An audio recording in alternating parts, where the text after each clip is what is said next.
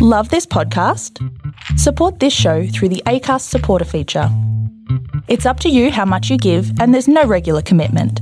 Just hit the link in the show description to support now. Hi, this is Jessie too, Hi, and I'm Helen Stenbeck. and you're listening to Asian Bitches Down Under.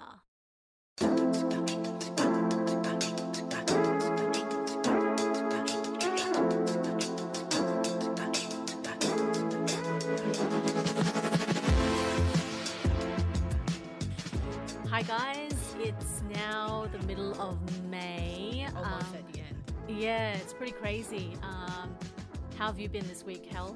Yeah, I'm doing pretty well. Yeah, um, nothing special this week, but I was just looking up and listening to radios and uh, some interesting thing coming came up to me when I was listening to ABC Classic. So apparently they have a hundred top musical things every year. I know it's always the same. It's all almost the, the same, same. conductors. Oh, sorry, the same um, composers. Yeah, Yeah, so they had the the, mu- movie music, Yeah. Baroque, and certain periods of music. And this year, can you believe it? It's top 100 Beethoven. Oh wow! I mean, like- that just it. I mean, there's no doubt that Beethoven is a brilliant mu- um. musician. A, He was a brilliant musician, and he is a brilliant composer. But like, I don't know. I just feel so. I feel really conflicted anytime I see those kind of lists because there's just so much aggrandizing of male people who already have a lot of power. You know, And Why- a lot of attention yeah, already. Yeah, like why are they? I mean, obviously, I know because of capitalist reasons. You know, most Mhm. people listen. A lot of people listen to Beethoven, but like, why can't they put all those resources into maybe discovering undiscovered female composers? Like, I've, Yeah. I'm, yeah. Anyhow, just- we're just gonna go on it just on. makes me so outraged because I have this deep conflict with classical music, like especially in Australia. It number one, it's deeply, deeply um, dominated by white people. Mhm. Um, I mean, yes, Of at course, the student level, yeah. a lot of Asian people, for Mhm. instance, have penetrated that space. But like professional musicians um, are mostly white, um, and it goes, it kind of, it's it's the it's a trend that sort of skims throughout all of artistic ventures across um, in Australia. Like the cultural artistic fields are dominated by white people because in order to be a professional artistic person in this country and I guess a lot of countries, you need you need to be of a certain um, class Yeah, I think that. that because you're not very actually not very well paid. No, right? it's Yeah. not. You have to have a strong, I don't know, backbone, I guess, Well, economically. And a lot of people who do work in the arts uh, are able to work in the arts because they have like parental support, for instance, you know, Yeah, and they can one of the reasons. yeah, and they are able to spend six months on an unpaid internship. Whereas, Mm. like a lot of people who are in, like, say, a local, uh, lo- a lower socioeconomic status, I can't afford to do that. Or even just you know? Asian backgrounds, the parents will say who's yeah, exactly. support It's a status you. thing as Yeah, well. thing. yeah, yeah, and also, um, the the optics of it. uh, Yeah, just Yeah, it's oh, God. anyway. Beethoven. I mean, God, I just yeah, I don't. classical music really infuriates me also just Mhm. because of its general audiences mostly i mean it's a hun- like i wanted to see an sso uh, concert a few months ago before the whole pandemic Mhm. thing happened Mhm. and um i hadn't seen a concert in quite a number of years and i wanted to go back and check it out because i was doing research for my next novel and the cheapest prices um now that i'm over 30 tragic Oh, um, yeah, is like a hundred it was a hundred and twenty dollars yeah. for the cheapest so ticket. for our listeners, so apparently that uh, some of the um, uh, I wouldn't say state-owned federal, but some of the most most popular orchestra they have uh, special concessions for the um, audiences that's under thirty, so you get a discount. yeah, and when you're over thirty, you have to pay for the full yeah, price. and it's, it's actually a very considerable discount. Yeah, it is. Uh, uh, on other topics, um, so this week I need I want to shout out to all the volunteers out there in Australia. So Including you? yeah, including myself. Um, so I volunteer at Northern Settlement Services, but at the moment we're kind of because we're in a semi-lockdown situation, so our most of our services have been put in hold, and also I volunteer with the guide dog, uh, New South Wales. Uh, I think it's it's go- going to combine with the Victoria State anyway. Anyhow, so I will shout out to the volunteers around the nation. You know, thank you for all your work. And in some point of your life, you will probably become one of volunteers or been helped by the volunteers. And I believe that our society benefit a lot from the work of volunteers. Yeah, and you know, I was about Mm. to write a piece for my publication about this um, week, and then I, I went into it thinking that the number of volunteers was like the number of like the gender divide for not volunteers. Ah, I thought yeah. it was going to be like ninety nine percent women and one percent men. I was Mhm. completely wrong. It was more like thirty seven percent women and thirty four percent men. Like I know that doesn't make hundred percent, but Uh-huh. some statistic I saw that really indicated that it's actually quite balanced. Oh, that's which was really interesting. Yeah. yeah, yeah. I assume there will be a lot of lot more um female volunteers, yeah, or at least at least the the um group that I'm in Yeah. that usually are mostly female. Yeah, right. yeah. So what else have you been doing, Jessie? Um, I had to get my laptop exchanged. that was my like my biggest um uh, adventure this week, going to the Mm-hmm. Apple Store, which usually makes me like incredibly ang- anxious. I hate like on a normal day, um, sort of um. Not regarding pandemic situations, I hate going to the Apple Store because it's like my worst nightmare. It's like a big party where you don't know anyone and like you you're just they're just waiting for a genius to go and um ask you what what you need and and I just hate crowded places The savior. yeah, I hate um crowded places and just the atmosphere of like the bright light really makes me so anxious. Anyway, I had to go in and it was such an experience because they had this whole like setup. So you know, um, you know the Apple stores Mhm. are ginormous yeah. and they usually have what say 25 tables right maybe not that many Yeah, maybe but not that many, but but, yeah. just bench. yeah like benches yeah stations yeah around exactly so um this new setup i went like two days ago they had about only six people stationed at each- each di- Oh, uh, because of bench. social yeah, distancing, yeah. yeah and then all the other people had to wait outside in a line as though we were lining up to a club on a saturday Yeah, night yeah. at 2 a.m um and also there were two bouncers at the door and they had held they had like two one hand they held um a thermometer Uh-huh. and so they like yeah, test, tested check- your t- uh-huh. temperature and then the other hand they held masks and so after they took your temperature they gave you a mask Oh, so you and they do made have you to wear it, wow, yeah. That's, that's unusual because you think that most shops that wouldn't provide masks, they Well, would just give you but- hand sanitizer. yeah but um Kev- kevin our brother i told him this and he said that's what taiwan has been doing at the very beginning of this pandemic Yeah, that's why it's time. been so effective at you Yeah. know um yeah so anyway I, I was standing there because like when i i'm I'm, i rarely ever when i'm out in the a public situation like say if i'm going to wait for I, I don't actually go and buy coffee but say if i'm waiting for food to be given to me at a takeout i mm. never actually look at my phone when i'm waiting because i just think it's Yeah, it's a bit rude. well, like also most people when you go out, you see them looking at their phones because it's awkward to stand there and wait. It Yeah, just doesn't just look have to cool. occupy yeah, yourself Exactly. It looks cool to occupy yourself. And so I try and actively not do that. And so I was just standing there for around 10, 15 minutes and observing. Observe- uh-huh. And I and I just thought I still cannot get even though it's been quite common now, I still can't get over the fact how like funny it is to see white people wear masks. It's still such a it's still such a foreign funny thing because like I've only ever we've only ever seen, seen Asian, mostly Yeah. Asians wearing the mask. Yeah, It's even so now funny. on the street. Yeah, there's still a lot more Asians yeah wearing masks definitely than definitely yeah white people. and also I found it funny you know how there are articles that saying how Donald Trump's refusal to wear the mask is a oh yeah, I sent that toxic, to you. Toxic masculinity there was a, um there were there were two guys who I saw probably like mid 40s Uh-huh. I kid you not. They Um? They no, it, they they held the mask in their hand. They didn't wear it while they were waiting in line, uh, Uh-huh. the way we were actually asked to, and they only put it on at the very last minute once they went inside the store. Okay. So I, I was just I was just remember thinking, God, that's such a typically white male thing to do.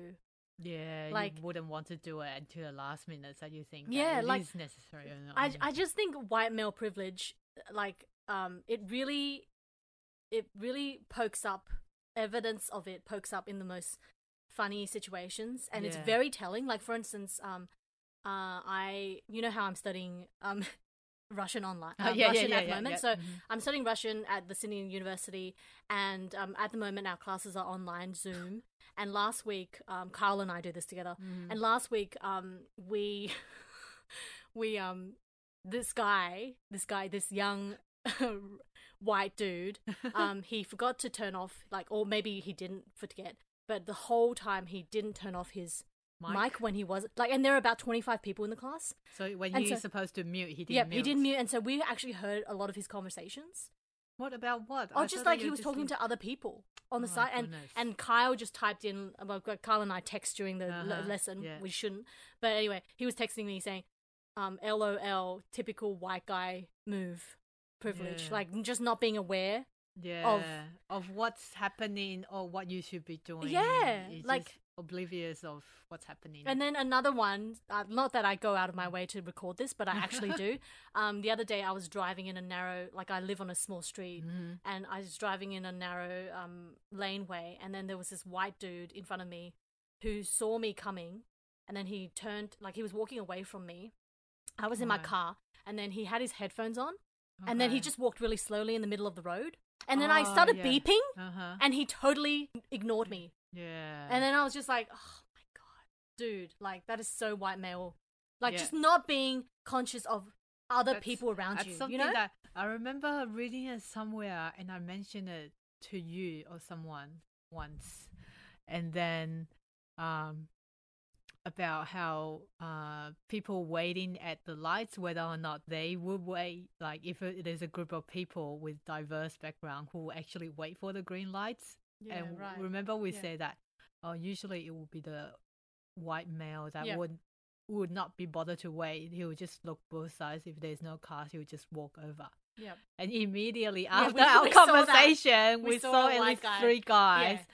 At the same intersection that did that. Yeah. So I think if there's ever a research on that, I don't think there will be any doubt that probably the dominance of group who would just be themselves and not Just take up space. About, yeah, Just take up space unapologetically. That's what really irritates me. yeah. God. you know, I listened to another podcast where this woman was Uh-huh. really angry and swearing the whole time. And I remember thinking, God, I better stop doing that. But I can't help it. can't help I'm it, just yeah. always super Yeah. angry. And then we're gonna be labeled as na- Angry. angry, nasty Asian woman. Oh yeah, no, I don't. We I use don't the care. word Like, nasty. yeah. like I was reading a, a um an, an article in the New York Review of Books by J. Uh, John E. Lennon. He's a convicted criminal murderer. Like a murderer has platform on that prestigious global publication. I just can't get over that. But anyway, he spoke about um, Jack Abbott, who was another white criminal. He was a murderer, and um, he had a lot of like um, public sort of support from people like Susan Sarandon, and um, Mm. yeah, other other people who lifted him up. Um, but he apparently his works like this guy was a convicted murderer, and then he started writing uh, literary stuff while he was in jail, and then he found a publisher while he was in jail, and then become this ma- and then he eventually became this massive literary star. And like number one, I just think that would never happen for a female, right? Females would never be be given that platform. Mhm. Number two, um, I forgot what my number two was. Oh yeah, Jack Abbott's writing was apparently um very very rooted in anger, Okay. and I just and and it was rewarded for being that way, and it just hurts me that I will never be taken as seriously as a woman feeling all those yeah. angers that I do. My anger is not universalized the way a male's Mhm. anger is, a white man's anger is. There's you know? always double standard when Oh. it comes to a female, isn't it? Um. I'm just yeah. I, I guess I'm saying all this because I want people to realize that there's a, a there's a reason for the way I feel. You know, it's mhm. not Oh, A lot unwarranted. of women feel, you know, we, we've been oppressed for so long to not to express ourselves, and even if we do, then we are being labeled, you know, angry woman and hysterical or not being taken seriously at all. Yeah. okay, um, sorry. we Yeah. go over I'm talking the casual stuff. Anyway, so this week we are going to talk about something on race. Uh, so we ever talk about anything else? Yeah, we talk, talk about gender. Okay, anyway, yeah. um, so we're talking about the topic of white worshipping. Um, so I'm going to start off um, to give you a bit of background that um, uh, historically, white worshipping is probably uh, more more common in Asia. It, it does happen in Western Wales as well, whereas for a lot of immigrants um, that want to fit into a certain or they call it assimilate into a certain you know um, society. And whereas in asia i would say the impact of colonialism has made a lot of changes to asian countries and also the society there. Um, i'm just going to talk um, i'm just going to mention that um, perhaps in taiwan because that's where we grew up. In, in um, i think taiwan had what from what I remember was um there was Dutch occupation and then it came from Portuguese and also later in the last century there was Japanese as well. But um there's a lot of I don't want to say it's an absolute but still continually the influence of western nation is a lot particularly America.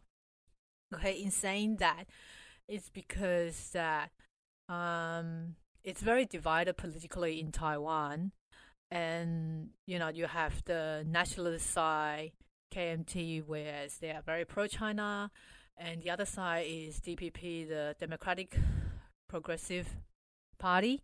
They are a bit more. I wouldn't say they're anti-China, but most of them want to, you know, present Taiwan as an independent country in the world.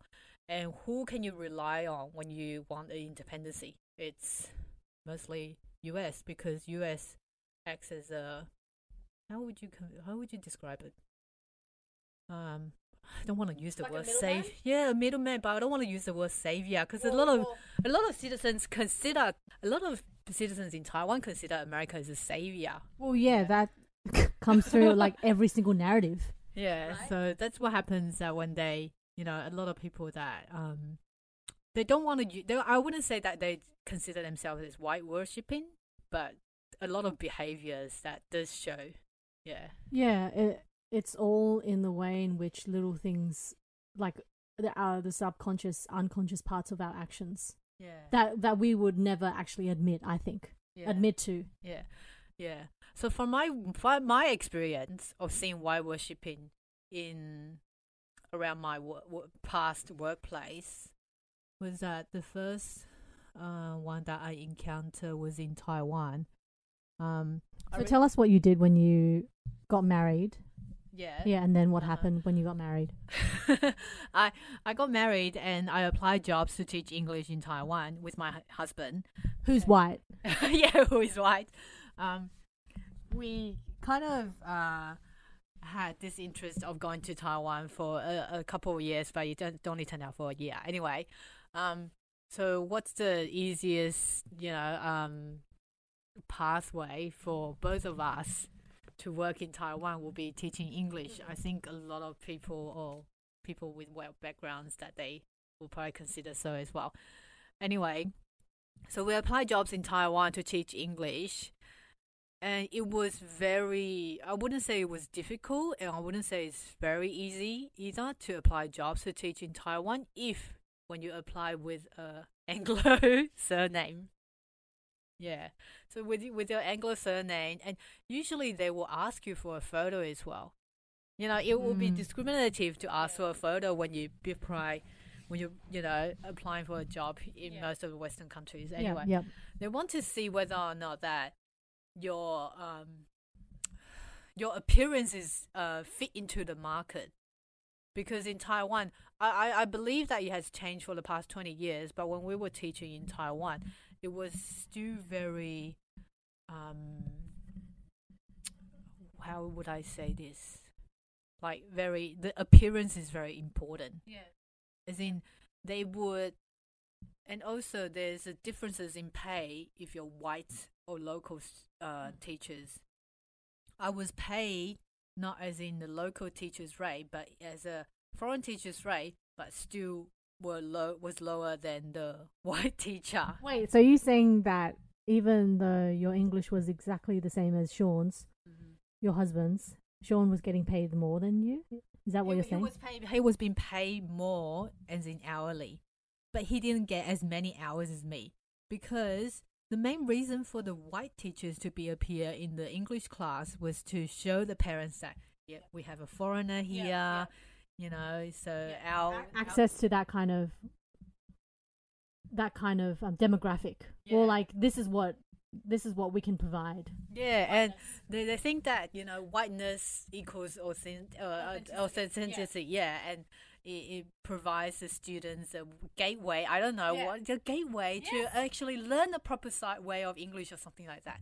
So that, I found that was a bit funny. Um, because I've actually, I definitely has in, have encountered a lot of white teachers who are not English background. Um, for example, there were um, Dutch. They were, but they're just white and tall and you know blonde and things Yeah. like that. And the English, don't dutch people speak fluent english yeah, they do, but they have some of the Europeans. Okay, they don't have um some yeah they they're not native English, and some of them I don't want to criticize on accent because every accents are fine, but it's just funny that um and there's a it was just funny that a lot of Taiwanese parents and you know like this kind of English institute that they want like American English. Yeah. yeah i know what you mean totally Yeah. well like when i was a kid mum and dad bought um sesame street tapes for us Yeah. that was That the was ideal the form ideal of english form of Yeah. English. So they will ask for like they will always ask for oh okay so what's the differences between Australian English and American English? I think okay there are a little bit differences. You know there's obviously there's going to be accent differences, but I don't think there was much differences. And there's so there's so many like I just got sick of it. There's so many um, parents who doesn't even speak English themselves. They will just um, want their kids to speak American English. do you mean like accented american accent english is that what you mean Like I, I don't think they can even tell the differences. You know, you, they can't tell the differences with British English. But if you present, you know, different forms of English for to them, I don't think the parents will be able to tell the differences. But they have this mentality or myth probably that believe that American is the best. well yeah because america has uh like centuries of history of sort of quote unquote saving countries at war you know vietnam korea they That's they go present Yeah. to the world. World, you know. they go to the Middle East And f- and literally people. fuck everything up. But mm-hmm. the narrative that the mm-hmm. mainstream media For and everyone gets is that they're the savior. or the hero. Exactly. Oh, it's so Like fun. all you have to do is look at a couple of years ago. I think it was last year. Um, Ryan Gosling in the movie First Man. Like.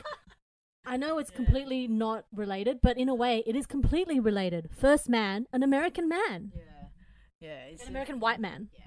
Um, so that's my experience in Taiwan, and then okay, and um, did you want to talk about your experience? Well, I, I haven't taught in um, English as I've never taught um, English uh, as a foreigner in Taiwan.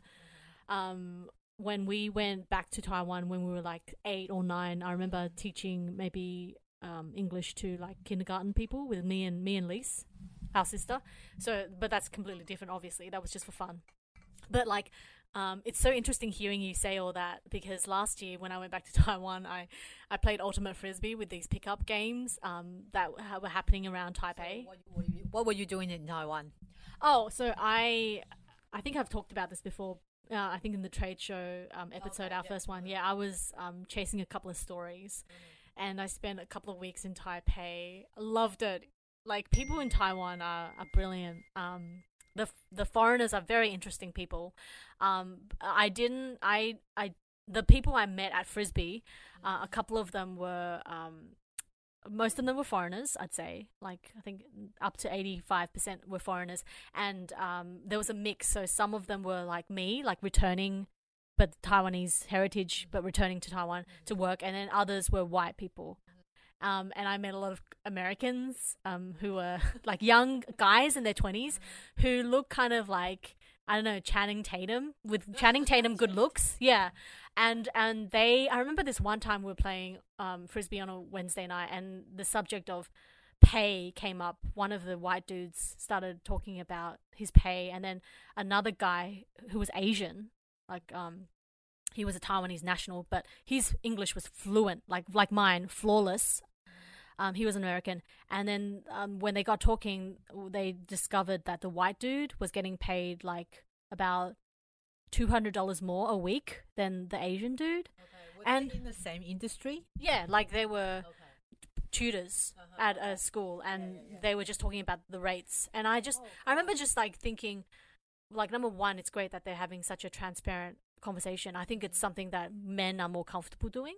Yeah, with work, ob- Yeah. obviously. Yeah. but I, it also just made me kind of it's the same kind of hurt that i was telling you about that hurt of you know um when we were talking about beethoven and how um a lot of resources are put behind a dead white man when they could actually be um devoted to women you know that, that minority Yeah. or minority groups. it's the same this is kind of the same hurt when i heard this because it's like no matter how good you are if even if that asian dude got a degree at harvard in english literature he's still in taiwan not going to get paid as much as this average white dude just because this average white dude was white and tall Yeah, that's what um, I just remember that on the podcast I was listening. Also, the book that I'm still reading through Michelle Obama's Becoming, how she said that people of color usually, or actually, or almost have to work twice as hard to get only halfway as far as the white people. Yeah, it's the same across the board for, Yep. um, I guess, women probably and people with uh, people of color. Yeah. Yeah. people with disabilities people who are outside the sexual norm Mhm. Like Yeah. the further you move outside of the heteronormative ideal human being, which is just a straight white guy, the more the harder you need to Harder you have work to to, to be accepted. Yeah. Yeah. Yeah. Uh, yeah, yeah, and I, I've started watching. I started watching the uh, other day not the Netflix documentary Oh, yeah, based yeah, on. Okay. becoming, and I couldn't finish it because it was actually quite. Um, I didn't really. It didn't. It didn't latch me on. Like I, I didn't find it excruciatingly interesting, so I didn't end up finishing it. I think I was about an hour in, but she did mention how her grandfather worked really hard, was really like one of the smartest people she ever knew, and yet he was still for his whole life, yeah, he was working under men who were half his ability and capability because he was black. Yeah, I think um, the skin of your, the color of your skin does play a big role in this. Um, can I talk about the other experience that I had working in another, well, similar industry, but um, in other areas of Asia? Um, I was working in one of the English um, English school. Actually, this time is actually in Australia, which is funny. I was working as a marketing officer. So my job was to recruit um, students from overseas to come into Australia to study English, and we have bridging courses to get them to continue their tertiary studies onto universities, called uh, colleges, or TAFE. Um, what I found was really funny is that a lot of agencies in Asia and also the students, when they first arrive in Australia, they when they start in their English um, classes, some will question that, oh, how come there's no white students in my class? I will I, will tell them that, but most white students already speak English, so they wouldn't like. Uh, later, of course, we if we get South American um, students, you know, you have a different race of students in the class, but a lot of Asian students they they have this perception of thinking that once I go overseas, for example, to Australia or America, to study, that I will be surrounded by a bunch of white people. Mm, mm. But uh, it doesn't really happen like that instantly. Mm. I I found that a bit strange. Why do you think they wanted to be around white people? I don't know. It's just a sense of status. You know, they can show off back at home saying that you know I'm hanging around with white people. Yeah. how good I am. and things like Exactly. I didn't. I mean, this still this happened to your husband when you guys were in Taiwan, right? About 10, 15 years ago. Didn't you say that people would stop Sean on the street? Like t- Sean is a quite a handsome, young, tall, tall guy. Well, he's very tall. And didn't you say that um, people would just stop him and say, "Can I take a picture?" Yeah, it was really funny, but because we we were living in a uh, relatively rural area, so I assume uh, I assume probably a lot of people that hasn't encountered foreigners um, slash white people that often. Yeah, and and also sorry to interrupt you, but our mother, she was 36 when she immigrated to Australia, and I recently asked her when was the first time she saw a white person, yeah. and it was like in her 30s Yeah. when she came to Australia. Yeah. Oh no, I think she saw one white person when she was in Taipei. Okay. Yeah. So I think the reality of having white people in Taiwan that was mm. it, it was very uncommon. I mm. would say because this is like 10, 15 years ago. So which city were you in, Zanati? I was in central Taiwan, Wuqi. I've never heard of Yeah, it's a, like a fishing village. Oh, So it's not tiny mm. compared to Australian rural areas, but it was. They don't have a lot of foreigners in that area. Okay, so how come you went to Wuqi? Oh, should we? Do we need to go into that? I want to know. oh, okay. Um. So because the job came up there, and I just thought that oh, okay, it's near what where I grew up. It's near Zhanghua. Is it? Yeah, I didn't it's know that. well, it's not too far away. It's like oh, it's not like Taipei so far Okay, up in yeah, the yeah. north. So yeah, Taipei I- 多久？um, I'll say about an hour to our hometown. So it was close enough to our grandparents. Oh. Yeah, so I could still visit, or Yeah. they could, s- you know, our grandparents can still come and visit me. Yeah. Anyway, um, back to the experience I had with as working as a marketing officer. Um, so that was in Australia, Mm. and then I had an opportunity to go overseas to do exhibitions, like education exhibitions, to you know promote Australian education you know, to get more students to come to Australia. We all know that it's a very one of the humongous industry for Yeah. Australia. Yeah, income. totally. Which is now like being effed up, yeah, by the whole pandemic. Yeah. Um. So I went to um Taiwan is one of my market, and I also went to Vietnam. Um. So I attend two uh separate uh education exhibition. One in Hanoi, which is the capital, and the other uh, and the other ones in Ho Chi Minh City, in Vietnam. At uh, both, they the exhibition had different uh countries representations to attend. So there were Italians, uh, Americans, and I can't remember. There there were a lot of American schools, Mm. but uh, several European. Even there's one from Malta, I think. Mm, Yeah. mm. So there were fashion designing schools, uh, but mostly English studies. Yeah. Okay, and Yeah. of, of course, then there's a couple of um, other schools coming from Australia, and you just see all the you have groups of high school students like taking out a day, half day Yeah. as like an excursion. To come into these exhibitions, so we have little booths, and they can come in and ask us about um, what's like studying abroad and what kind of programs do we offer and perhaps the fees we can discuss you know if there's any discounts if they uh, enroll during the exhibitions and you will just see so many um, high school students that will just pile in front of uh, the booth that had the representative of like a european Yeah. face. Yeah person. Yeah. yeah. So and they were they, they they've been treated like celebrities. I was just thinking god he's just the A guy white- is just a The white, guy, Yeah. he's just a representative from a school you know? He's doing nothing different from me. And all the especially girls okay especially young girls they would just want to pose next to him and take a photo And let me guess, this guy was actually not that good looking. oh he's actually good looking Oh. you know in my study he was good looking Okay, that's pretty high because your standards are. I don't know if he's gonna listen anyway, but um, and also it's just um, also the agencies there. You can just tell that they the agencies that represent some of the students that would just treat the the European representative a bit more better than Yeah, the Asian yeah. face, you know, That's representative. very- yeah. But I found interesting was that um because I was coming from I was you know I was representing Australia, and there were some agencies that look at my name and look at me and look at my, the, my name again because I was using I was using my husband's surname, and they will ask me, okay, so you're Australian, and I say, uh, yeah, I'm Australian Chinese, and oh, okay, so were you born in Australia? Some some of the agents that speak fluent English they will ask me that. Also, were you born in Australia or Taiwan? I said I was born in Taiwan and immigrated to Australia. And then they say that, oh, okay. And some and they will start asking their colleagues to come over and pointed at me and asked their colleague, Oh, can you guess where she's from?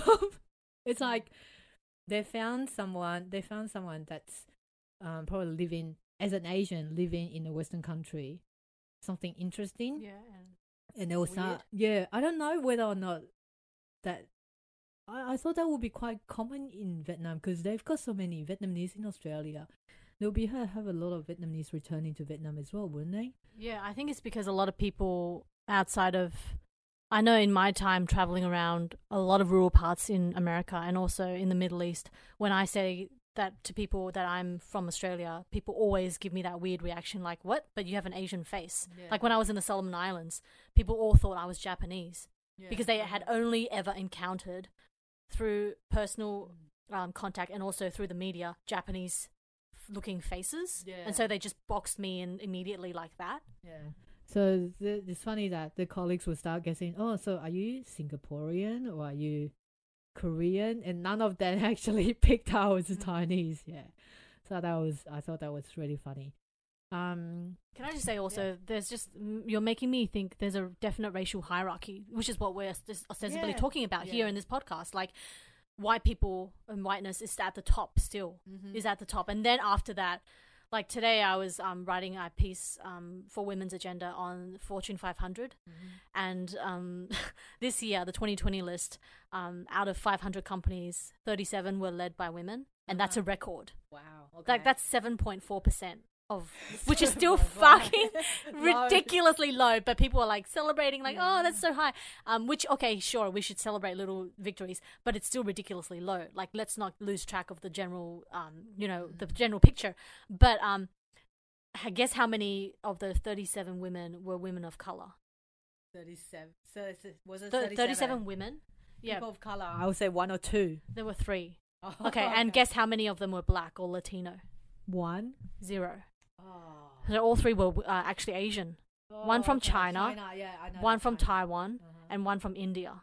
Okay. So come on, let's just like this. This is the reason Yeah. why we're angry and Yeah, we're pointing this out because it fucking it, everything points to these realities. Black Yeah. women, Latino women at the bottom of like Mhm. Asian women towards the proximity of whiteness, Mhm, closer. Yeah. You know, it all yeah. So, so what we're going to talk about is that whether or not this skin is really like when we're talking about white worshipping. There's a diff- There's definitely when I was growing up, there's definitely a, a worshipping of whiteness among female. totally. You know, like our mom would tell us that some sunblock, Yeah, sunblock. You yeah. know, or wear a hat. Yeah, um, our, our mum is like pearl white, and and when she drives, um, she puts, on, sleeves, or if she's wearing short sleeve clothing, she will put those.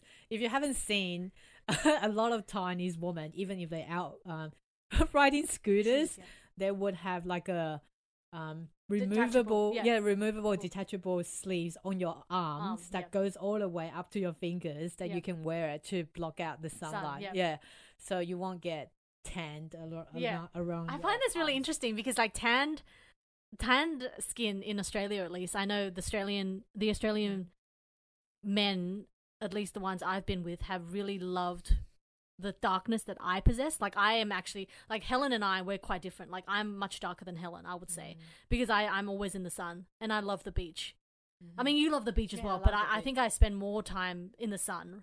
And Yeah. um in in when I was growing up, Mum would say that um whenever I went back to Taiwan, people would call me an Aboriginal because Oh, my yeah, dark my your skin. is deep. Your skin is darker. Yeah, and and they wanted they said that as an insult, like oh be careful, you don't want to like God, turn out- it- yeah, I know. fucked. yeah they would and my mom would not shame me, but she would often just say Watch out. watch out, watch out, yeah, don't get your skin too dark, as Yeah. though that is a fa- that is a It puts you down in this in this kind of status. Yeah, as though I'm supposed to be measured by the color of my skin, the actual Yeah. shade of my skin. Yeah. And like I tan crazy fast. Like uh uh, last year I was playing at a frisbee tournament and it, it was a, I was on the beach, a beach tournament and Um, I think I played for about two hours in the morning, and then afterwards, a guy came up on my team and said, "Oh my God, Jessie, you have literally um, darkened by three shades." Why was he pointing that out? Because he was a he was I don't know. This just this sounds a bit strange. Yeah, about skin whiteners, I think if you if you look around Asian countries, um, all of them would have skin whitening products on their markets, and it's extremely popular Mhm. among the women. Mm-hmm. Um, I think we have progressed a little bit that now some women have um, come out of saying that oh, um, skin color is very important to me. I do have some friends that do not care about you know their skin color. They get they, they tan easily and they're okay with it. They're proud of it.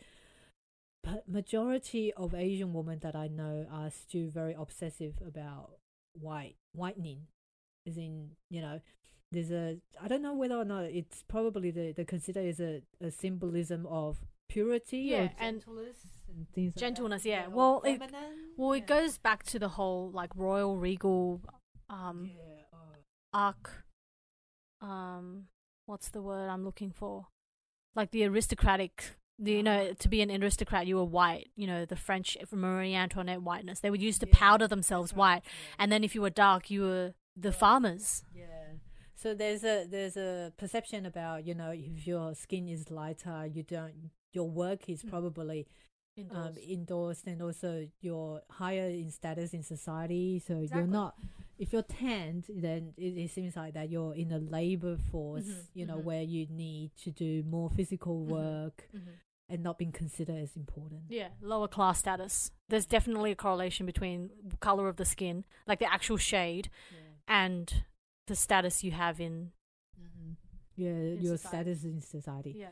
Yeah. Um. So we've looked up. Well, I we've looked up a couple of articles online or discussions online about white worshipping. Um. I actually I don't know where it did come up. I just googled anything, and you actually came up with one on a discussion on Reddit. Is in asking how bad is white worship in Taiwan. Um. I found that I don't know whether or not it's still I, I, I believe it's still happening, but whether or not it's very obvious uh, around in the whole society. So there was one member that actually said that yeah, of course, you know the halo. I, I'm gonna quote halo effects of privileges. You know, so there's the privileges of white, and then like you said, like Jessie said, that there's a hierarchical thing happening. You know, and then white there's ABC. You know, Asians born in uh what's it called? Um, no, American born Chinese. Mm. That's what they call it. Yeah, and also biracial. They've been seen as more higher class. You Yeah. know, uh, if we we're, we're not going to talk too much about you know like gender relationship wise because we spoke we discussed that in the other episode. You know, and also there there's a perceived myth of the whites have more wealth and status. So some people do argue that whether or not that it's because that um they're just Taiwanese people, locals are gen- generally more hospitable. How do I pronounce that word? hospitable. Hospitable, yeah, than one worshipping. You know, sometimes I I've seen actually seen that white people might have taken advantage of this kindness. Oh, Yeah. definitely. It's it's sick. It's really sick. And I also think that um a lot of people um who don't feel like a lot of white men who feel like they don't fit into in their white the the the country they grew up in, they often like I know um I, it feels like a lot of, some of them go overseas to an Asian country in order to feel more powerful or to gain more like a- attention. Yes. You don't have to be a really good looking guy to get a lot of girls when you go to Asian countries. Seriously. Because, like, just being white mm, puts you at the very top of the Tinder, um, you know, hottest Tinder selections. Seriously. Yeah. Yeah, there's uh, so there's bars in Taiwan, or I say it would be it happen. It would probably be the same in most Asian countries. Are bars that is prevalent to like foreigners, and there will be a lot of white guys hanging around there to pick up like local women. Yeah. Um. So there's another argument of, of white worshipping. Um. That was mentioned in this Reddit discussion, which I will continue on into one of the article. So apparently that um, it's taken from people or the groups that are pro China. They argue that um, why worshipping other um uh they believe that it's the ideas that um some citizens consider that America will save Taiwan. You know, like the saviors for Chinese people to not be dominant by Chinese. Mm, mm. And the article that I've looked up, I thought was a bit interesting. Was that um, this article is, uh, is published in Global Times. I don't know whether or not it's pro China, but from the reading of the content, it's actually pretty pro China. Uh, the chi- uh, well, the article's title is Chinese Society Troubled by Foreign Worship Mentality. So this is an op-ed that was written in 2017. Um,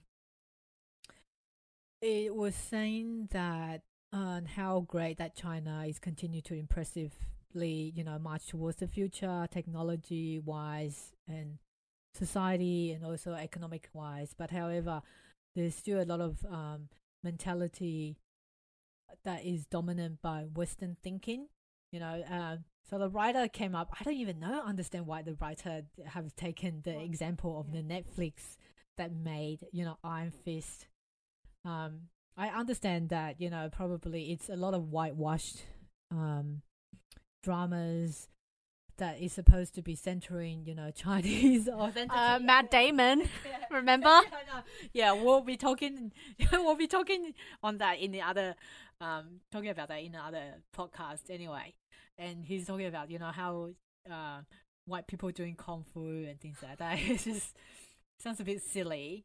And he, the the writer actually mentioned that he's actually emphasized on the dissidents. Did I pronounce that word?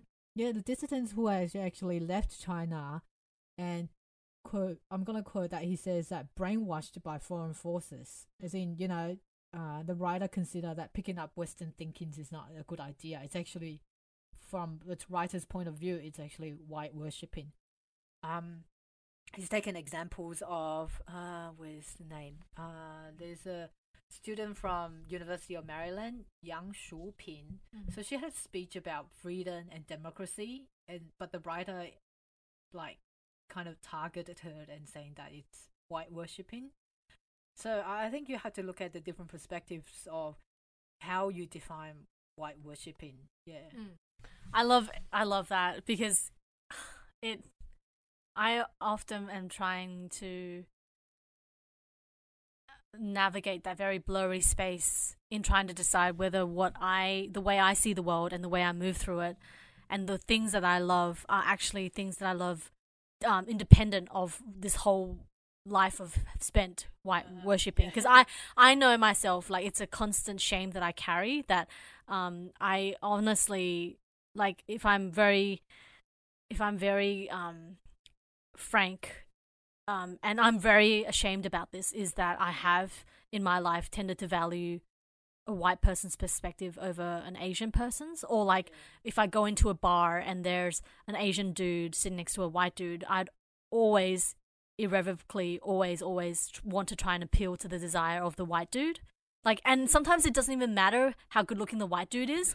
It's often yeah it's just it's so fucked up how i have really um i mean it's great that i know this now at my age so that i'm more conscious in the future but really i know that i've spent a lot of my life trying to appeal to white people and like i i remember I, like in the last couple of months even it's been quite dismal for me because I, I've like sometimes I just think like my closest friends are white.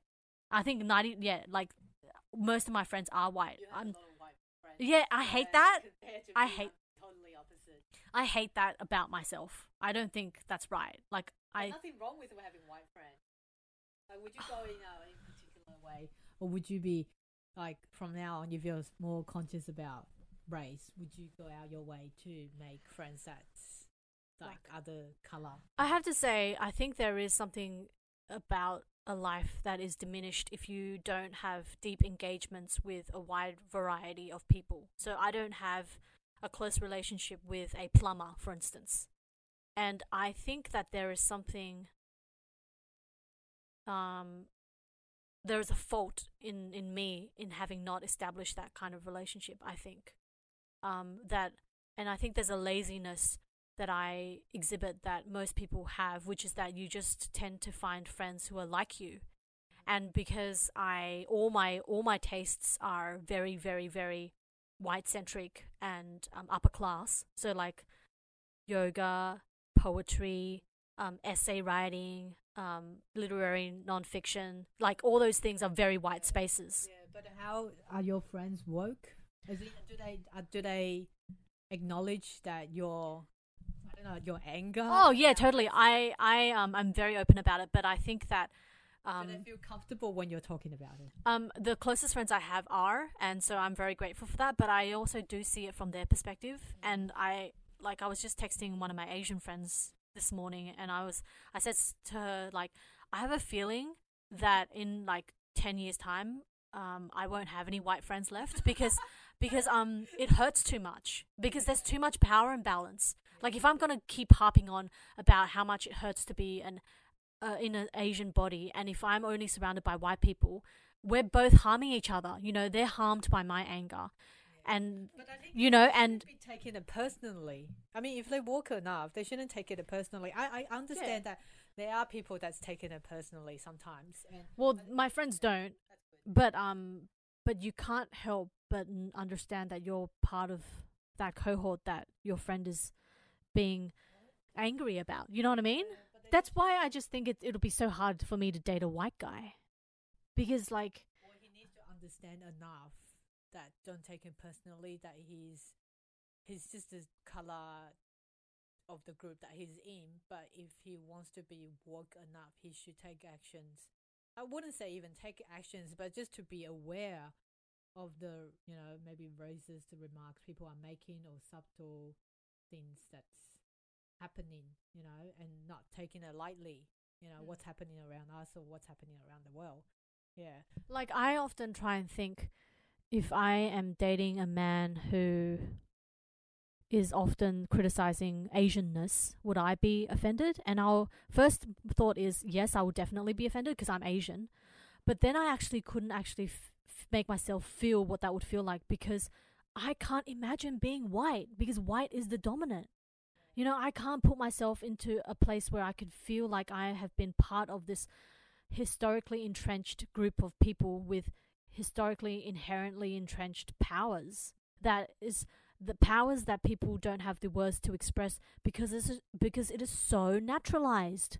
You know. Yeah. I think um, perhaps you can ask your friends, the closest that you have, how do they feel about it when you when you keep on talking about this kind of topics today? How how do they feel? Mm. Do they feel hurt or do, do they usually argue with you or no? They just listen. Really, yeah, yeah. yeah. I think if they only if they just even just listen, then you know they're taking awareness. Then that's fantastic. Yeah. Well, conversely, like Billy is very good at Billy is white, and he is very good at talking about um whiteness. But but um, I think I asked him once why he's so good at picking out the fucked upness of whiteness and he and he said oh it's because i'm gay. So i can see yeah so he knows what it means to be a minority and so he can see the he like when you're not part of the heteronormative white cohort um when in any way you fall outside of that group you are better able to see things that people within that cohort can, cannot see. That's why it's so like that's why people harp on about diversity. Like last week, uh, two weeks ago, um, uh, Sydney Morning Herald and The Age, um, large publications here in Australia, they hired five emerging uh, critics, and all five of them were white. And that is deeply, deeply um, not only hurtful and insulting for people of color, but also just a massive um, lost of a, op- lost opportunity because those five people are probably going to have exactly the same voices and opinions about things, and they're not going to be able to pick out little things that we can pick out because we have been marginalized. We don't have powers that make us blind to things. Yeah, that's what um, I want to share another um, piece of writing, which is quite funny of what you're saying about how white people, some some of them would not, um, will have the very mainstream voices, so I, have looked at one of the piece of writing um, written by a white guy. Um, this is not like a public, uh, not a properly, not a proper uh, media source, but it's it appear in one of this guy's uh, website. He's like a capitalist entrepreneur or something like that. It's a it's a very funny. I wouldn't say funny, but it's just something that I haven't really looked into it. A, a type of business that helps you to reduce your tax and moving your wealth overseas or something like that. Yeah, that sounds a bit dodgy, isn't it? Anyway, no, not a bit, what? um, his writing is that um, he questions whether or not Asians do have white worshipping. So his argument is that no, there's not actually not white worshipping. You know, um, Asians are doing so much better. You know, it's just they've been nice to white people. It's not white worshipping. Um, why would they? Why would Asians be white worshipping in Asia when they have money themselves?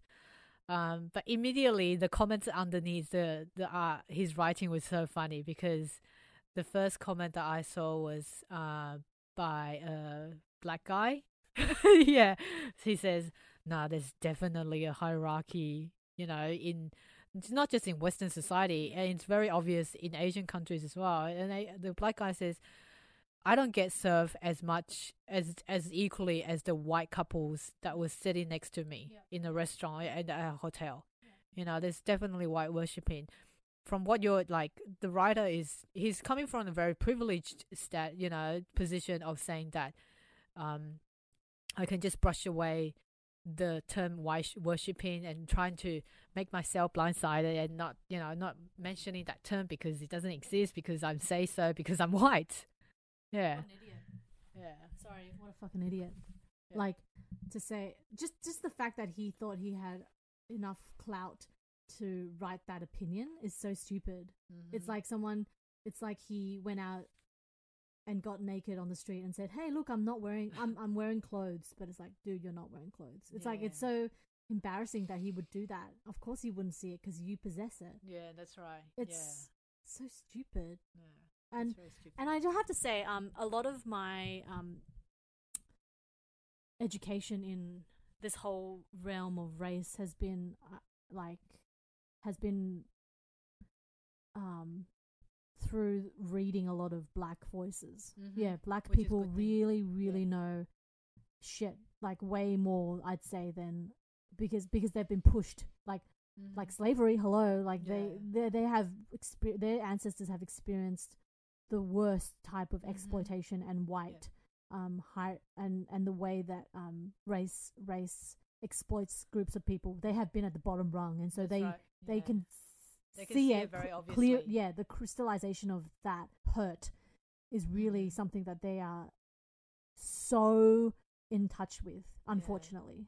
Yeah, unfortunately, it's just a very fucked up idea that even in Asia, like what I was seeing in Taiwan before when I was teaching, that when you have like a just a um, African American descent teachers, that the kids would not approach the teacher at all.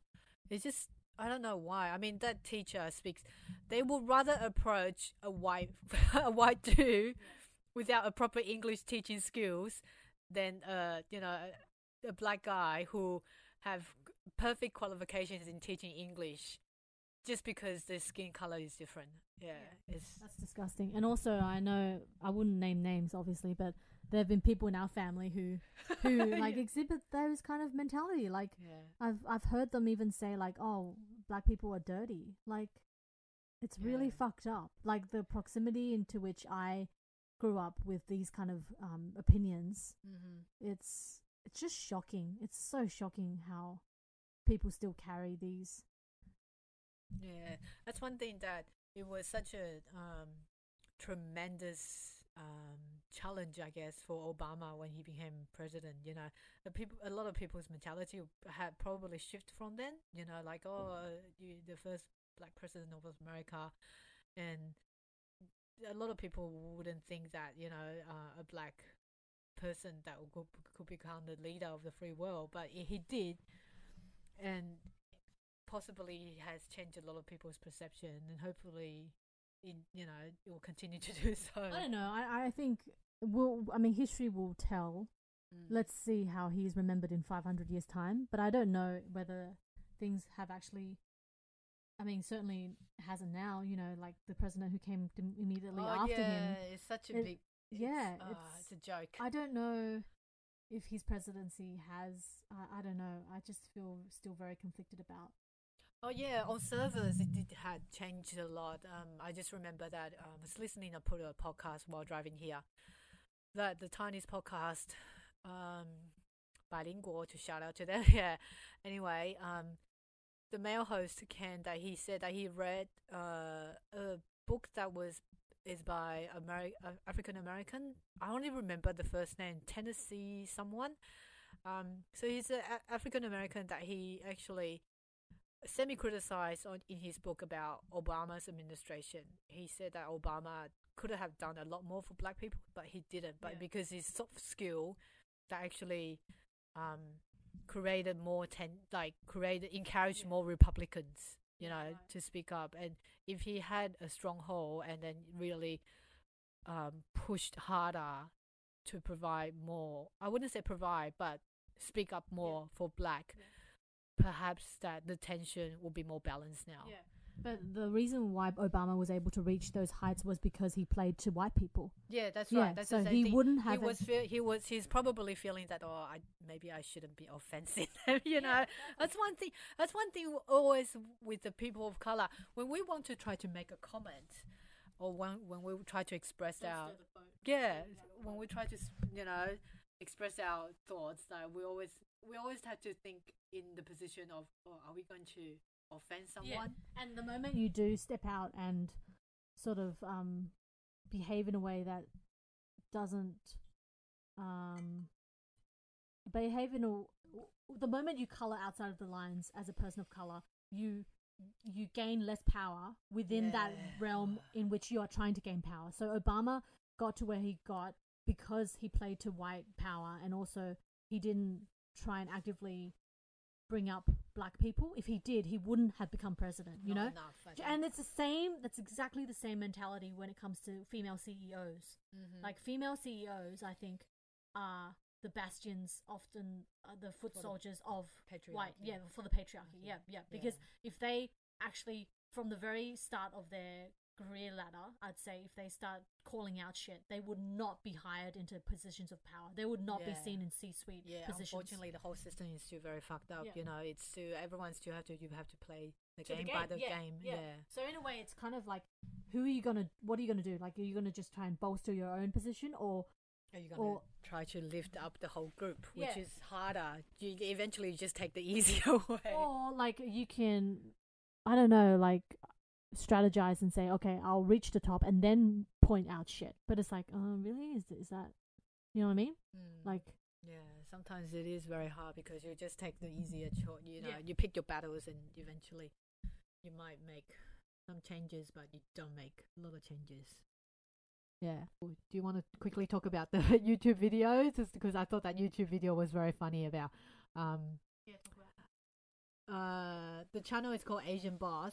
This video was taken in 2018, and he was uh, interviewing people on the street in Shanghai, asking uh, asking them about perceptions about white people in this uh, Shanghai city. um a lot of interviewees they say that yeah they think that white people are generally more am- ambitious you know and they perhaps they're more qualified in jobs and because their appearance are more impressive you know and they also say that it's it's very it's a norm that um industries such as uh, advertising they still hire a lot of white models to advertise even local products so it gives you the impression of a higher status um, what else? Uh, they say that the general treatment of white people in Shanghai, um, they say they treat actually treat the white people the same. You know, the but uh, obviously the, op- the business opportunities will be better for the white people. Yeah, and I want to mention the there's something that was saying in the video about uh the white monkey jobs. I've heard about this, but I never knew that they actually have a term for it. They're called white monkey job. So there are companies that actually white, hire white actors to, to attend as a guest or a businessman or their company staff at a certain events to impress their clients. Yeah, yeah, Yeah. yeah. Proximity to white power. Yeah, proximity to white power. So It's kind of yeah. like the way that um people hire I don't know, like models to to accompany you know I know, business. it's like the showgirl. Yeah, showgirls, exactly, yeah. White. Yeah, imagine if you're a white person and you and you were like, oh, on the street someone says, "Oh, um, I have a job for you. You just have to come Just and to dress in a stand suit." Yeah, and and And uh, hand- yeah, shake. Yeah, I'd I'd say nothing. if I was a white dude, I'd probably say, "Yeah, cool. Like I'll milk anything that I can milk." Yeah, seriously. Yeah. Yeah. Yeah, so that was a video. Um, if you look up on YouTube, you should be able to find it. It's a very like ten minutes video, but it's quite interesting. Anything else? I think yeah. One more thing um, before we wrap up. Um, I have been thinking a lot about this when we were talking about the white products that you Mhm. know Asian women put. I remember all through my teenage years, um, I would try. I would like every time we went back to Taiwan, I would always beg my mum to get whitening cream, Oh, yeah. and and I thought that I always really wanted whiter skin. I think because I thought that that would make me more appealing to men, and um, just like I remember also reading Dolly a lot uh, growing up in in Australia, which is like a teen magazine, it's like Teen Vogue, and I never once I think in the seven eight years I looked at Dolly, um, I read Dolly religiously. I only ever saw like one Asian face, and it was like Lucy Liu's face. And like I don't even Yeah. think Lucy Liu's attractive at all. Sorry, sorry to Lucy Liu, but I don't think she's pretty at all. But she's very. She's she's got a. I don't want to use the word oriental. Oh but yeah, she's got an oriental been- look. She's been perceived um, perceived by like the Western standard of beauty as in a very oriental Oh way. right. Of, you Oh know, yeah, I, I, well, I don't. Yeah, oh, I don't think she's pretty. Anyway, but um, I remember like carving my face out and doing like spending hours doing like making like DIY masks and all those like Yeah. s- five steps to like glowing skin or like all I like followed all those things religiously and looking back now I realized what I wanted to look like was all those white models I wanted to be white Yeah. you know Yeah, I think the standard of, um, if we're gonna uh talk about white worshipping, it's like you, you think about the standards of beauty. A lot of Asian countries they, they follow the standards of like Western standards. If you just simply just look at um Koreans, you know, cosmetic Yeah. industry. yeah chipping their face you know, to to look more you Anglo Anglo, double lid, higher nose bridge, you know, and um, what sharper chins? Yeah, so they're all very. They're, they're features of the white, White, yeah, person. yeah. Yeah, so. I just embrace your own, you know, characteristics. I think. No, Yeah. I, I, yeah, well, I, I, I don't know. I just, I, I, I just, like Jia Tolentino talks about the need to, like she said, she wants a a beauty neutral kind of world, which is like a world where just it doesn't matter. Mm.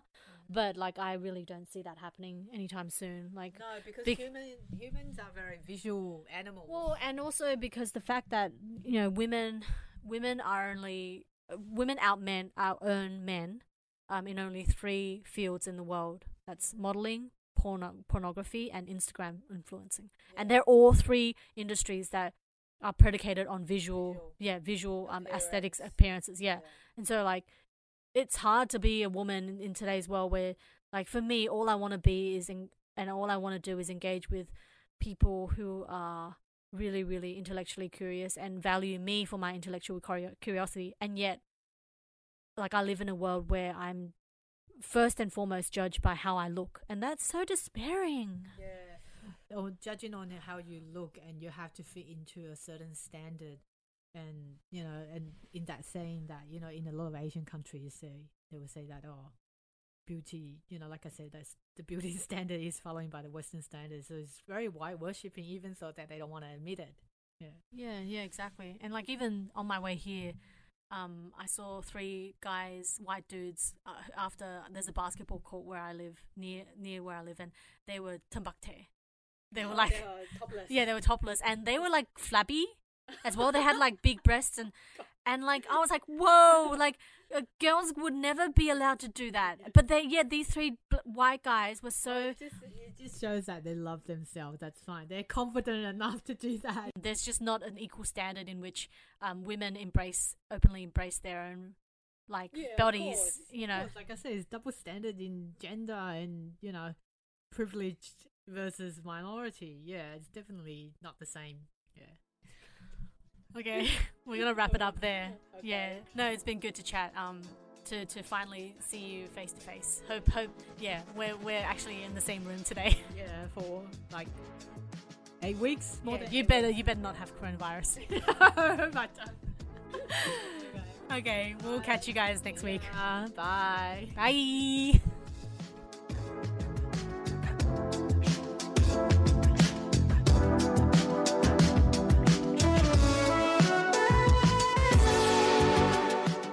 Make sure you review us on Apple um, Podcasts, and uh, we will see you next week.